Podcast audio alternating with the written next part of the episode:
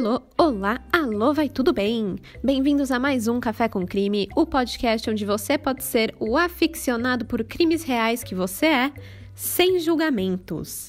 Quantas vezes a gente corta uma conversa de bar para falar de serial killer e aí todo mundo faz aquela cara de: "Hã? Sua louca, sai daqui, que menina esquisita". Mas, gente, vocês não estão sozinhos. Eu tô aqui para dividir essa paixão por crimes com vocês. E é só pelas histórias, tá? Não é por cometer crimes, não, que fique claro. Eu curto isso desde que eu sou adolescente, adorava ler Agatha Christie. Depois entrei na faculdade, comecei a ler Truman Capote, que fez aquele. escreveu aquele livro In Cold Blood, que é maravilhoso para quem nunca leu, eu super recomendo. Que fica com aquela, aquele gostinho de romance criminal e tal. Só que é uma história verídica, gente. É de verdade verdade. E sim, normalmente as histórias reais são mais esquisitas e macabras e sombrias do que as histórias de ficção. Quem ficou de cara com o caso do linguiceiro, que eu fiz há dois episódios atrás, e ficou se perguntando: Mas Stephanie, isso aí é verdade? É sério que isso aconteceu em Porto Alegre? Sério que a galera virou canibal sem saber? Gente, assim, a história é verdade. É verdade. Tem os jornais, tem tudo que comprovam. Se rolou a linguiça, a gente não tem muito como comprovar, mas eu não duvido. Porque, como me apontaram lá no Twitter, foi a Isabela, esqueci o arroba dela, mas ela me tweetou que teve um caso de carne humana que virou empada em 2018. Então, assim, pleno 2018, no Nordeste, aconteceu chama Os Canibais de Guaranhuns, se alguém quiser pesquisar. Então, assim, eu não duvido que José Ramos tenha feito realmente aquelas linguiças, sabe? É o que tô falando. A verdade, a realidade é muito macabra. E às vezes a gente não consegue nem inventar coisas que cheguem ao pé de tudo isso. E é por isso que eu tô aqui com o Café com Crime, compartilhando com vocês os crimes mais bizarros da nossa Terra Verde, onde canta o sabiá. Então vamos lá. Gostariam de entrar e tomar uma xícara de café? Hoje o nosso episódio vai ser tipo um expresso italiano bem forte, rápido e que te deixa com o coração acelerado depois, porque a gente vai falar do crime da mala. Um crime conhecido por esse nome por ter um personagem muito mala. Não, zoeira. É chamado assim porque acharam um corpo dentro de uma mala. Mas o personagem ele é bem mala também. O cara era escroto e vocês vão saber por quê. Esse crime ele aconteceu em São Paulo em 1928. Mas antes de mergulhar de cabeça no passado, eu fui dar aquele Google maneiro para ver se tinha algum caso parecido nos dias atuais. E menina, bota atual nisso. Tem um caso do mês passado, abril de 2020, onde encontraram um corpo em uma mala. E o título da matéria que eu vi no G1 era assim: Polícia encontra corpo de mulher dentro de mala e prende suspeito pelo crime em São Paulo. Veja vídeo. E assim, Quantos de vocês já não viram uma mala na rua sendo jogada fora, sabe? Com a rodinha quebrada, meio amassada, toda arriscada, zoada, na beira da calçada, lá toda solitária, esperando pelo caminhão de lixo? Quantos de nós não, já não pensou? Caralho, tem um corpo ali dentro. Certeza, certeza, mano, tem um corpo ali dentro essa sou eu. Eu sempre penso isso. E não precisa nem ser uma mala. É só ver um amontoado de saco de lixo preto, meio gordinho, grande demais. Eu vejo isso na rua, eu já ligo meu alerta de crimiseiro e já fico, opa, tem coisa errada aí. E aí, com essa história que eu vou contar para vocês agora, só acentuou essas minhas loucuras. Mas vamos lá, minha gente. Começando do começo. É São Paulo, 1928, estamos em Santos. Então imagina, o dia tá lá bonito, é dia 7 de outubro, o verão tá logo ali na esquina, as pessoas já estão pensando na viagem de fim de ano e tal. E você tá ali no cais, sentadinho, olhando para o mar, vendo aqueles navios passarem. E aí tem um navio que tá atracado no porto, e ele chama Massilia. Maciliar, na verdade. E tem um tiozinho que tá lá arrumando as bagagens que estão sendo colocadas a bordos. E assim, aqui é a década de 20. Então, tinham algumas malas que eram feitas de madeira ou de couro bem pesado. E elas eram bem pesadas, então eles pegavam e eles meio que guichavam as malas para cima do barco, né? E aí tá lá o tiozinho, acostumado com isso, apesar de ser trabalho pesado, É só mais um dia na vida desse tiozinho, mais um dia num trabalho que ele odeia, tá lá e pá! De repente, esse vira o dia mais louco da vida desse tiozinho. Por quê? Quando ele tá lá arrumando as malas, né, esses caixotes, ele sem querer derruba algumas dessas malas no chão. E cai tudo de uma certa altura que realmente danifica a mala. E assim, né? Todo mundo que já viajou sabe o que é ter uma mala danificada. Eu não tenho uma fucking vez que eu não viajo e a mala ou se extravia ou fica danificada. É um é uma merda, é uma merda. E esse tiozinho fez isso. Isso já acontece desde 1920, não é novidade não. Mas dessa vez, o caixote que caiu, a mala que caiu, ela meio que peidou na cara do tiozinho. Porque, gente, tava fedendo. Tava fedendo muito. Tinha um cheiro de podre vindo de dentro. E aí o tiozinho, que provavelmente era um crimiseiro, já ficou lá tipo, hum, tem coisa errada aí, né? Tem um corpo aí, eu tenho certeza. Ele pegou e ele chamou o comandante do navio. Falou que a parada tava meio esquisita e eles decidiram reportar para a polícia. Aí parou o porto, atrasou os envios daquele dia, a galera ficou toda puta, né? Se tivesse comprado alguma coisa na internet, não ia chegar mais, não ia chegar mais. Mas tudo bem, o atraso valeu a pena. Porque a polícia chegou no local, né? Quem chegou lá foi o delegado Armando Ferreira da Rosa, e ele pediu para abrir a mala. E aí, pam pam pam. Eu tô aqui fazendo maior suspense, né? Mas é óbvio que vocês sabem que tinha um corpo dentro da mala, né? É óbvio. A gente tá falando de café com crime e de corpos em malas. Então foi isso que eles acharam, galera. Um corpo de uma mulher que teve as pernas cortadas e o pescoço quebrado para que ela pudesse caber ali dentro daquele baú ela já estava em estágio de putrefação avançado, por isso que estava com aquele cheiro todo. E, de acordo com um dos especialistas da reportagem do Linha Direta que eu assisti para fazer isso, é, aliás, eu esqueci de dar as fontes, né? Eu peguei da Linha Direta, da Wikipédia e de um site chamado Memórias de Santos. Mas, enfim, é, de acordo com um desses especialistas, ele fala que se não fosse por esse tiozinho que danificou a mala sem querer lá no porto, no meio da, da, de carregar as bagagens, esse teria sido o crime perfeito.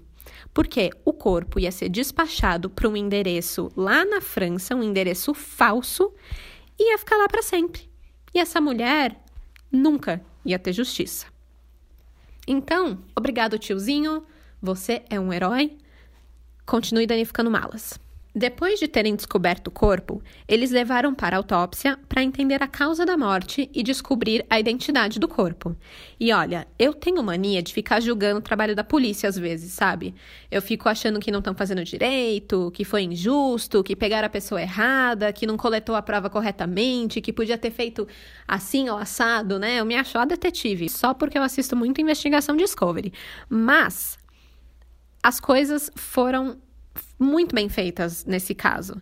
É, o delegado Armando Ferreira de Rosa, ele tá de parabéns porque ele investigou tão bem que dentro de 24 horas eles já tinham a identidade da vítima. E olha que nessa época não tinha DNA e nem esses recursos todos de hoje, né? O ponto de partida deles para isso foi a própria mala. Dentro da mala, além do corpo, tinham alguns pertences. E esse crime ele foi tão bem documentado que tem exatamente os itens que tinham ali dentro. Tinham 15 pares de meia, duas almofadas, duas camisolas, duas saias comuns, uma saia com anágua, um chapéu e a navalha que foi utilizada no crime para poder cortar a perna da vítima. Eles também buscaram pistas no próprio corpo. Então, eles puderam ver que as mãos estavam eram bem brancas e as unhas estavam polidas, estava feitinha, bonitinha, e parecia que era uma mulher vaidosa, uma mulher bem cuidada e que tinha uma certa é, posse, né? Na época, dinheiro, din-din, money money. A vítima também estava usando um vestido preto de seda, um chapéu de seda com uma etiqueta que mostrava que a roupa era de Paris, então, né, outro indicativo de que a pessoa tinha dinheiro, e tinha um lenço que estava bordado com a inicial R. É, em volta do corpo ainda tinham vidros de perfumes e uma caixa de pó de arroz que estava vazio. E aí depois chegaram à conclusão que o assassino provavelmente deixou os perfumes lá para tentar disfarçar o odor que ele sabia que ia acabar chamando atenção, né? O odor do corpo. É, apesar de dessas, desses itens darem algumas dicas, nada ajudou a efetivamente identificar a vítima. Mas eles acharam uma pista ali na mala. Dentro da sinistra mala, como ela ficou conhecida, eles acharam um bilhete de primeira classe da São Paulo Railway, que era uh, o trem, na época era como se chamava. Era um bilhete da estação Valongo, que era a estação ali de Santos, onde chegavam normalmente os trens que vinham de São Paulo e tudo mais. Então, eles guardam essa informação. Tem alguma coisa aí. Do lado de fora da mala, eles também reparam na etiqueta, que indicava o lugar para onde a mala ia e também quem iria receber. Francesco Ferreiro, Bordeaux, França. A primeira coisa que eles fizeram foi consultar a lista de passageiros do navio para ver se tinha alguém com esse sobrenome a bordo, mas deu negativo. Era um nome falso, que além de não ser o nome de quem iria despachar a mala, também não era o nome de quem ia receber. Então só restava esperar chegar realmente lá na França para eles poderem verificar se existia aquele endereço e tudo mais. E como não tinha internet, né, óbvio, eles uh, teriam que esperar o navio chegar até lá, informar a polícia local e tudo mais. E com tudo isso, a polícia acabou liberando o navio Massiliá para seguir a viagem. Enquanto isso, eles fizeram a autópsia do corpo e descobriram que a morte foi por asfixia, foi né, um estrangulamento com as mãos. E depois de morta, a vítima teve as pernas cortadas e o pescoço quebrado para caber dentro do baú. Então, isso aconteceu já depois do óbito. E um detalhe que deixa tudo isso ainda mais macabro. Vocês estão preparados? A vítima estava grávida de seis meses. Eu imagino que depois do delegado ficar sabendo dessa informação, deve ter subido tanto a vontade de encontrar quem fez isso, porque né? Como que a pessoa pode fazer isso? Porque aí não é nem matar uma pessoa, você tá basicamente matando duas pessoas, né? Por isso que eu falo que assassino tem que ter nome escroto. Esse daqui ele podia ficar conhecido como o miserável pinto pequeno, ou sei lá, qualquer merda desse tipo. Mas eu aqui já tô supondo que é um homem, né? Porque na maioria das vezes, principalmente em assassinatos de mulheres, acaba sendo homem mesmo. Bom, a notícia sobre o achado, ele correu a cidade e ganhou letras gigantescas nas capas de todos os jornais, já ficou tudo estampado. É, por exemplo, a Tribuna, o jornal A Tribuna, estampou assim, a mala sinistra e coisas do tipo, sabe?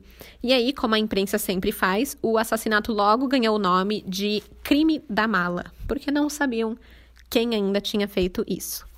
Voltando para a investigação, o delegado ele acabou tendo muita sorte, porque o capitão do navio Massiliar ele estava tão chocado com o que aconteceu no navio dele que ele colocou a própria equipe a bordo para fazer a própria investigaçãozinha.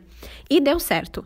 Eles encontraram a pessoa que havia embarcado com a mala as pessoas. Sim, eram três homens. Eu falei que eram homens?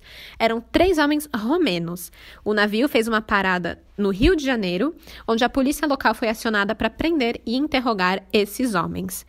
E é claro que as primeiras palavras dos homens foram no factuo, que é não fui eu em romeno, não fui eu.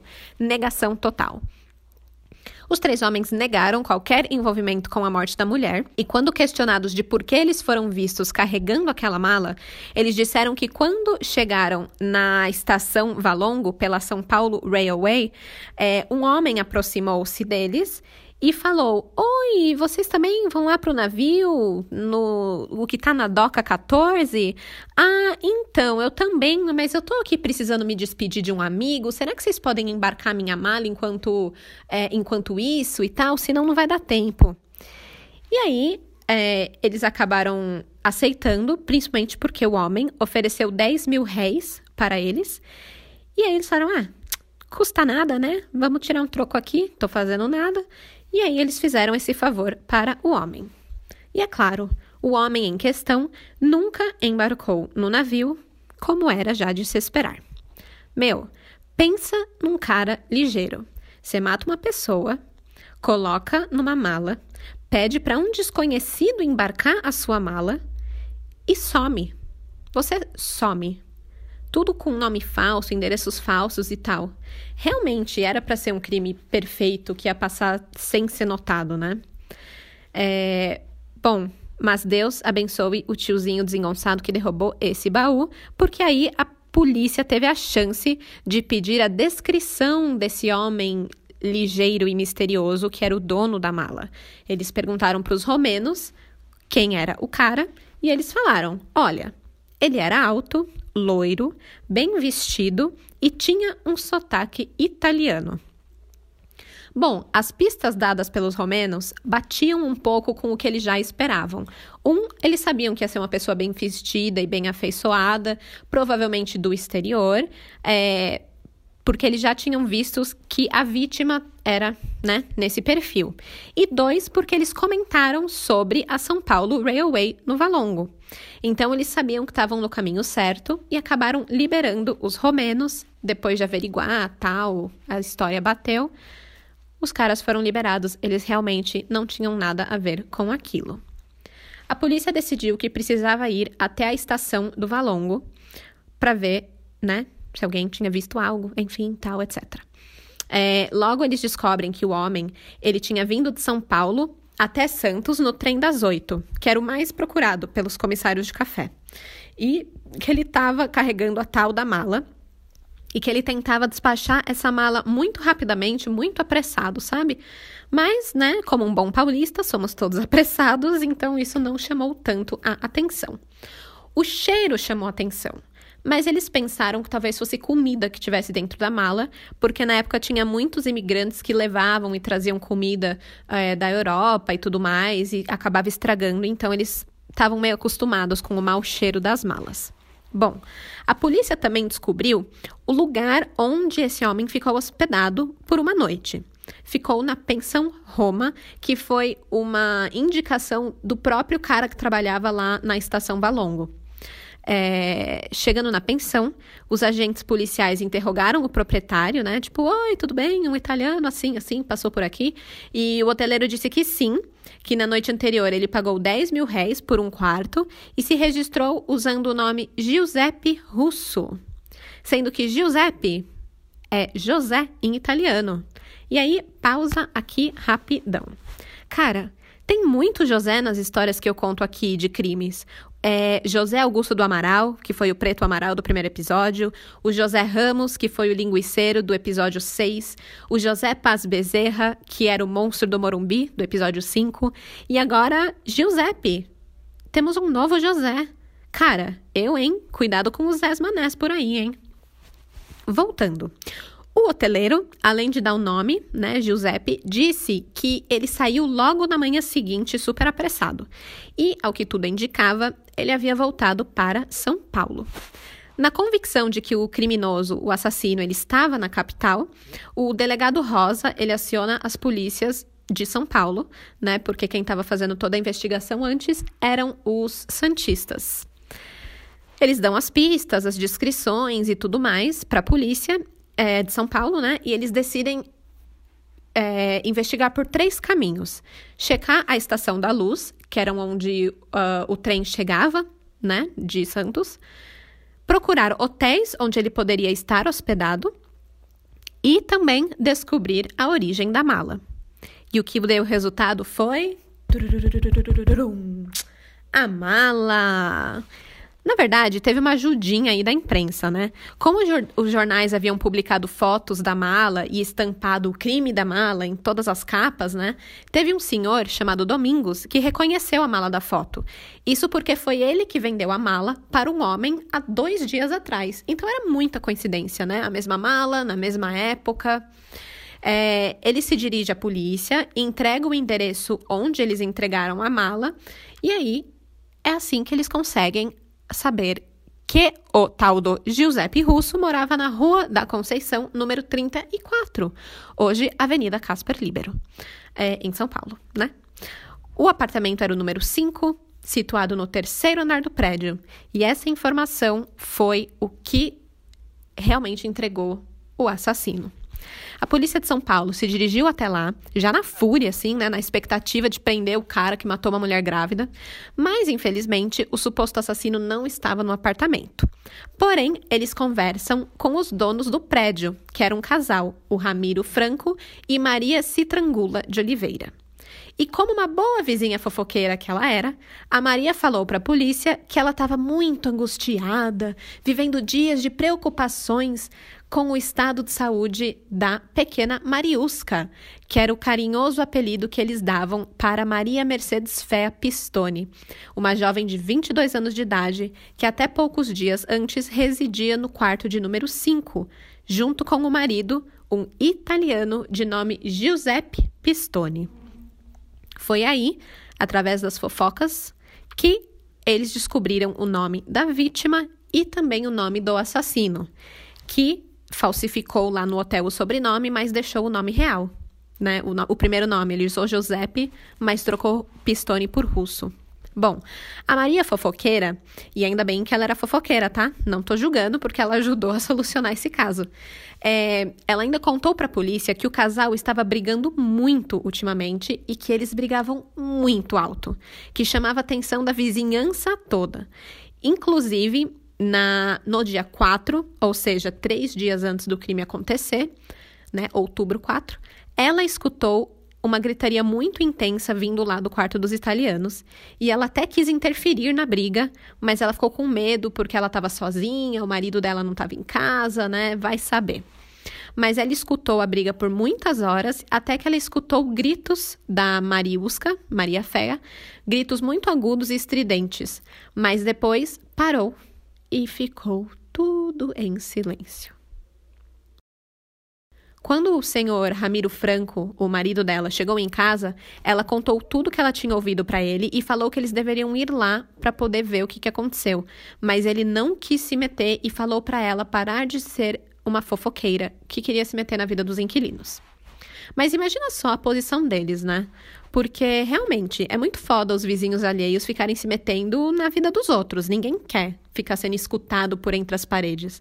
Aliás, se fosse aqui em casa, eles estavam perdidos, porque eu sou descendente de árabe e italiano, né? Então imagina, a gente fala alto para um cacete.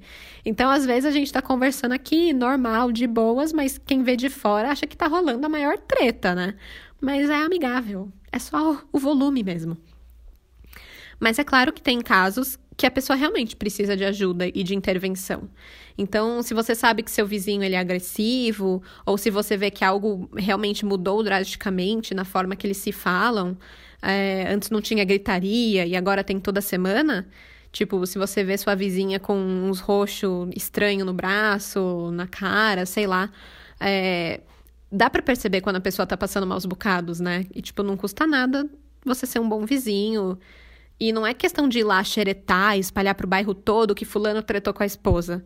É mais oferecer uma mão amiga mesmo, né? Às vezes as pessoas não sabem como sair de um relacionamento abusivo e só precisa de um ombro amigo.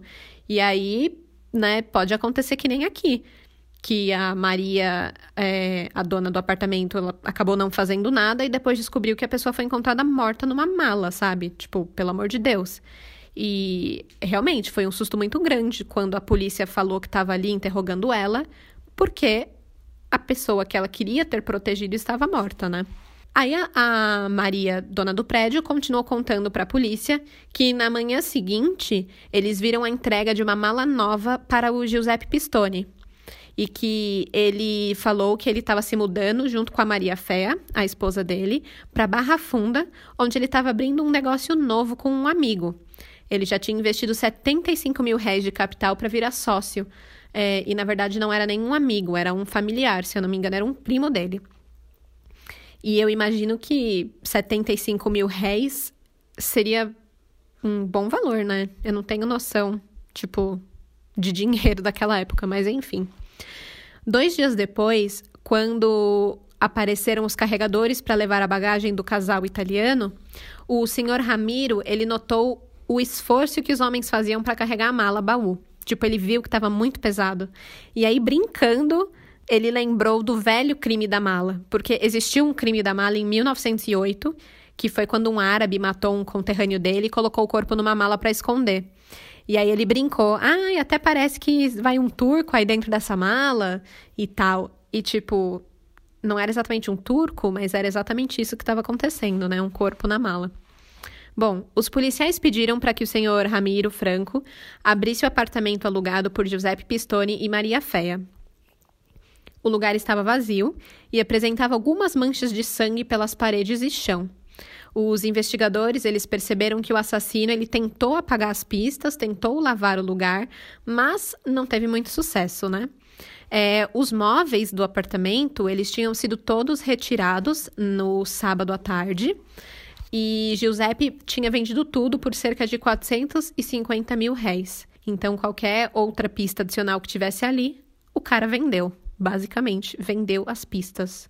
O cara era muito ligeiro. Deve ser uma sensação muito boa, né? Quando os investigadores começam a ver as pistas se juntando e fazendo sentido a cada minuto.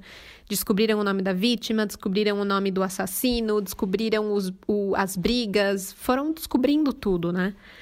E enquanto os policiais estavam lá no apartamento fazendo essa averiguação toda, uma outra equipe estava na estação da luz investigando se a mala e se Pistone realmente tinham passado por lá. E tudo foi confirmado, com testemunhas, com o bilhete de despacho, estava tudo indo muito bem. Só faltava encontrar o maldito do Giuseppe Pistone. E isso foi feito com uma outra ajudinha que a polícia recebeu, que foi de um amigo de Pistone chamado João Perrotti. É, em alguns lugares que eu pesquisei, eu li que o Perrotti se prontificou, que ele foi até a polícia e entregou uma carta com as informações que ele sabia sobre Giuseppe. Em outros lugares, dizem que foram os senhorios, os donos lá, né, a, o Ramiro e a Maria Fofoqueira, que mencionaram que ele tinha um amigo muito próximo que devia saber onde ele estava. Mas, de qualquer forma, o que importa é que o João Perrotti, ele foi falar com a polícia e falou que, normalmente, ele e o Giuseppe Pistone costumavam frequentar muito a Pensão Graço, que ficava na Rua Ipiranga, número 34. Então, com essa informação, o delegado ordenou que uma turma de agentes fosse para lá a fim de tentar capturar o assassino. E, para sorte da polícia, de novo, não demorou muito para o Giuseppe aparecer dentro de um automóvel. Ao descer do carro para entrar na pensão, as polícias pegaram, prenderam ele, recebeu a ordem de prisão, né? E ele nem resistiu. Ele só foi, só foi junto, já devia estar tá esperando, né? E aí foi assim que o assassino de Maria Fernandes, opa, Maria Mercedes Fea foi enfim capturado. E aí é com o depoimento dele que a gente entende um pouquinho mais da vida desse casal. Então vamos voltar aqui para quando tudo era amor, tudo eram flores para os dois. Eles se conheceram a bordo de um cruzeiro em dezembro de 1926. Pistone ele viajava na primeira classe em um navio que estava vindo da Itália para a Argentina, que tinha uma parada no Brasil. Com 26 anos, ele tinha decidido que ia começar uma vida nova no Brasil, usando a herança que ele ganhou do pai. A Maria Feia, na época, tinha 20 anos e ela estava a bordo desse mesmo navio, só que na terceira classe. E ela estava indo para Buenos Aires visitar a mãe dela. E aí, Pistone estava lá na primeira classe, olhando ali, pá, viu uma gatinha, gostou dela, e aí comprou uma passagem de primeira classe para ela, para eles poderem viajar juntos. E aí, os dois começaram a conversar começaram a se conhecer e descobriram que eles tinham muita coisa em comum. E na verdade, eles vinham da mesma cidade lá da Itália. Então os dois eram tipo vizinhos e foram se conhecer num navio rumo à América do Sul. Então, né, tipo, ai, é o destino, ai, amor, blá blá blá blá blá, casa comigo. Foi tipo isso. Ao chegarem na Argentina, Pistone conhece a mãe de Maria Fea e aí eles estão tipo, eba, vamos viver felizes para sempre. Mas, por algum motivo, ele acabou indo para outra cidade e Maria Féia fica ali morando com a mãe e os irmãos. Só que logo depois, Pistone ele é preso. tipo, o cara não era uma boa pessoa, mano. Não era. Foi preso por estelionato em Mar del Plata. E aí, depois de cumprir lá a sentença dele, sei lá como é que foi isso, ele acaba saindo da prisão e volta para a cidade onde Maria Féia estava, onde eles acabam reatando o namoro deles e se casam em fevereiro de 1928. E claro, foi contra a vontade da família da Maria Féa. Eles sabiam que o cara não era um bom caráter. Os dois decidem passar a lua de mel na Itália, então eles viajam de cruzeiro novamente até lá, e aí na volta eles decidem ficar na Argentina mesmo. Só que o Pistone, ele já tinha meio que cagado a imagem dele na Argentina por conta do estelionato e tal. E aí, em agosto de 1928, eles decidem se mudar para São Paulo. Nessa época, Maria Féa já estava grávida de quatro meses. Ao chegar em São Paulo, o Pistone ele procura um parente que tinha um negócio de vinhos. E ele diz que ele quer fazer sociedade com o cara e ele promete 150 mil réis é, para poder entrar no negócio. Diz ele que ele ia receber esse dinheiro de uma herança, mas era muita mentira, ele já tinha gasto toda a grana dele. Só que o parente não sabia, né? Aí ele acreditou e acabou aceitando e emprega o Giuseppe Pistone ali no negócio da família. Quando Maria Féa descobre que o seu marido pretendia extorquir um parente próximo, um primo, que ele tinha oferecido sociedade por um dinheiro que nem era dele, ela decidiu escrever uma carta para a sogra dela, para a mãe do Giuseppe Pistone, contando tudo o que estava acontecendo. Principalmente porque o Giuseppe tinha pedido dinheiro para a mãe, alegando que era para outras coisas e ela não queria que a sogra também fosse extorquida pelo marido. Entretanto, antes dela conseguir enviar a carta, o Giuseppe Pistone acabou encontrando essa carta e ele leu e ele ficou putíssimo e foi tirar satisfação com a esposa. O casal discutiu feio e Pistone partiu para agressão. Acabou sufocando ela com travesseiros e depois estrangulando o pescoço dela. E a jovem, então, acaba morrendo aos 22 anos de idade, grávida de seis meses, com menos de um ano de casamento com esse homem. Porém, não é isso que Giuseppe Pistone conta para a polícia no primeiro interrogatório dele. Ele disse que, na verdade, ele chegou no apartamento e já encontrou a Maria Fé morta. Quando isso não se comprovou, depois ele muda a história e fala que, na verdade, a Maria Fé traiu ele e que ele só matou ela porque ele ficou tão desconcertado e tão é, puto por causa da traição que ele partiu para agressão. Então ele tentou pagar de marido apaixonado, injustiçado, que foi um crime por paixão, sabe? Ele tentou manchar o nome de Maria Féia, falou que ela frequentava lugar de prostituta, falou que ela era adúltera, Falou um monte de merda, mas nenhuma das suas histórias se sustentavam. Nada do que ele falava era verdade, só saía mentira da boca desse cara. Quando finalmente a polícia encontra a carta que Maria Féia ia enviar para a mãe de Giuseppe, é, é, contando do esquema e tudo mais, aí eles encontraram o real motivo do crime e conseguiram um, levar o Giuseppe Pistone para o julgamento. Giuseppe Pistone foi julgado em março de 1932, onde ele foi condenado a 31 anos de prisão. Mas, em 13 de junho de 1944, ou seja, 12 anos depois, que não é nem metade da pena dele, é, rolou um decreto presidencial que acabou encurtando a pena para 20 anos. E aí ele é colocado em liberdade condicional no mesmo ano, em agosto. Então, em 1944, depois de cumprir 12 anos, ele fica incondicional. E aí, em 5 de novembro de 1948, ele é considerado um homem livre, que já cumpriu toda a sua pena. O que é um absurdo, né? Primeiro, como que você mata uma mulher grávida e só pega 31 anos, que na verdade você acaba cumprindo menos de 12 lá na prisão e fica incondicional e ah, pronto, acabou, tá tudo bem, vai viver sua vida. Cara, não tá certo. Não tá certo isso, eu não entendo. Eu sei que tem gente aí que é da área do direito, etc. Me explica por que, que o Brasil só tem 30 anos, é o máximo, né? Até onde eu sei que pode ficar preso. E muitas vezes nem fica tudo isso. É. é não dá para entender. Não dá. Bom, depois que ele sai da prisão, que ele fica livre, ele consegue um emprego em Taubaté, como zelador de um prédio.